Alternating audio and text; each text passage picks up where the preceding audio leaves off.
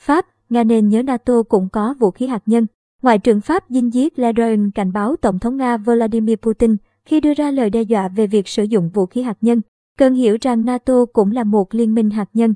Ngày 25 tháng 2, Ngoại trưởng Pháp Jean-Yves Le Drian cảnh báo Tổng thống Nga Vladimir Putin khi đưa ra lời đe dọa về việc sử dụng vũ khí hạt nhân, cần hiểu rằng Tổ chức Hiệp ước Bắc Đại Tây Dương, NATO, cũng là một liên minh hạt nhân.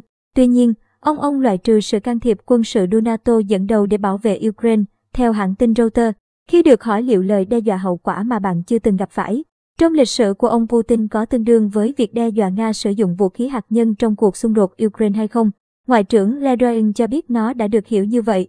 Đúng vậy, tôi nghĩ rằng ông Putin cũng phải hiểu rằng NATO là một liên minh hạt nhân. Đó là tất cả những gì tôi sẽ nói về điều này, Le Drian nói hôm thứ Năm trên kênh truyền hình Pháp TF1.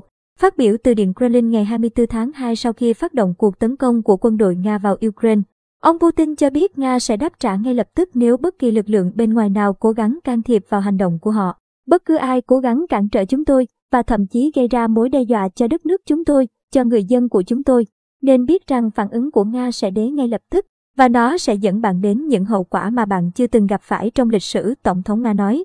Trước đó cùng ngày, các nhà lãnh đạo phương Tây đã đe dọa các biện pháp trừng phạt kinh tế chưa từng có đối với Nga, nhưng không ai lập luận về một cuộc can thiệp quân sự do NATO dẫn đầu để bảo vệ Ukraine.